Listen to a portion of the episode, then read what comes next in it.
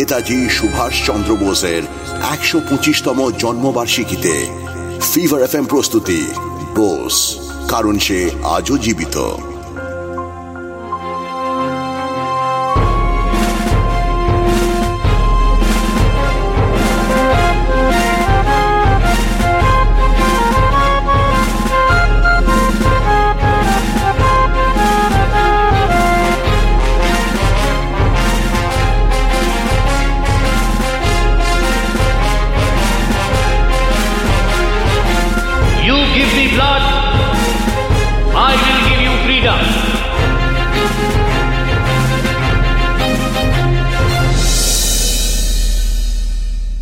নমস্কার, আমি রূপা গাঙ্গুলি। সহ্য করতে না পেরে সেদিন সুভাষচন্দ্র প্রেসিডেন্সির ইতিহাসের প্রফেসর ওটেনকে মারলেন। নেহাতি উত্তেজনার বশে হওয়া এই ঘটনার জল গড়ালো অনেক দূর। এমনিতেই কলেজ কর্তৃপক্ষ অনেক দিন ধরেই চোখে চোখে রাখছিল সুভাষকে। ওদের ভাষায় হি ওয়াজ বিকামিং আ মেনাস আগের পর্বে আমরা শুনেছি কীভাবে আদালতের কাঠগড়ায় দাঁড় করিয়ে সুভাষকে রীতিমতো নাস্তানাবুদ করার চেষ্টা করেছিল তদন্ত কমিটি বহিষ্কার তো করেছিল আগেই এবার বন্ধ হল কলকাতার অন্যান্য কলেজে সুভাষের পড়তে পারার সুযোগও যাই, সময় তো হয়ে এলো। কি? চায় দাদা চায় বলছি যে যাই, সময় তো হয়ে এলো। আহ, তোরা সব ভালো থাকিস সুভাষ তুই এভাবে কলকাতা ছেড়ে চলে যাচ্ছিস আমি মানতে পারছি না। ভালো লাগছে না রে। না দেখ। আচ্ছা আমাদের সঙ্গে কিছুই ভালো হয় না কেন বলতো? এই দেখ আরে এমন করছিস কেন? এত আবেগ ভালো নয়। আর আমাদের সঙ্গে শুধুই খারাপ হয় এই কথা তোকে কে বলেছে? দেখ সুভাষ বেকার সান্ত্বনা দিচ্ছিস কেন বলতো? তুই যে শান্তিতে বাড়ি যাচ্ছিস না সেটা ভালোই জানি। এখানে যা পরিস্থিতি তাতে খুব সহজে ফিরতে পারবি কিনা কে জানে। যাকগে সাবধানে যাস।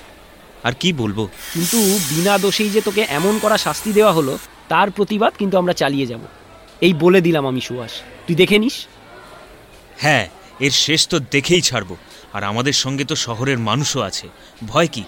তুই নিশ্চিন্ত মনে বাড়ি যা। কথা দিলাম সুভাষ তুই আবার ফিরবি এবং সগৌরবে ফিরবি। দেখে নিস। তোদের মতন বন্ধু থাকলে যে আমার কোনো চিন্তাই নেই রে। সেটা তো আমি বেশ বুঝতে পারছি। ফিরে তো আমাকে আসতে হবেই। কিন্তু অন্য একটা চিন্তা আমার মাথায় ঘুরছে জানিস। বাড়ি ফিরে খুব বকুনি খাবি তাই না? না না না না। সে ব্যাপারে আমি নিশ্চিন্ত। ওটি হচ্ছে না। বাবা মেজদাদা দুজনেই বলে পাঠিয়েছেন। আমি যা করেছি তার জন্য তারা মোটেও ক্ষুব্ধ নন। বরং ওরাই আমাকে কটকে ফিরে আসতে বললেন। ও নিয়ে চিন্তাটা নয় রে। তাহলে? এই এই ট্রেন ছেড়ে দিন যাই আমি। তোরা ভালো থাকিস। চিঠি দেবো পৌঁছে।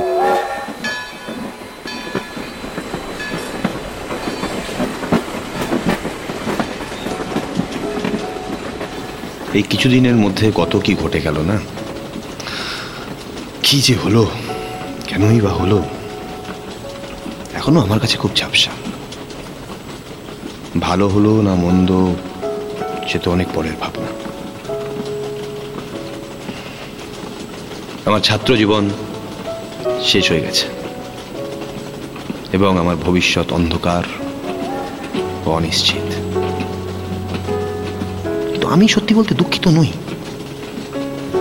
যা করেছি, তার জন্য আমার মনে বিন্দুমাত্র অনুতাপ নেই। আমার তো ধীরে ধীরে মনে হচ্ছে আমি যা করেছি, ঠিক করেছি। নিজের মর্যাদা ও আত্মসম্মানের জন্য লড়াই করা তো কখনোই ভুল হতে পারে না। কারও কাছে নেতা আমি হয়ে উঠতে চাই না। কিন্তু যদি কোনো অন্যায়ের বিরুদ্ধে আমাকে রুখে দাঁড়াতে হয়, তাহলে আমি মোটেও পিছপা হব না।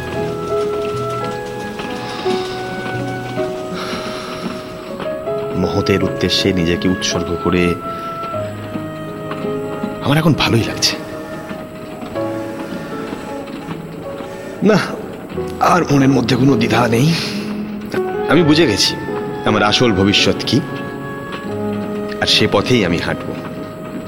তাই আমি নিশ্চিন্ত। যাই, এবার একটু ঘুমিয়ে নি সকালে উঠেই তো বাড়ি। কতদিন মায়ের হাতের রান্না খাইনি?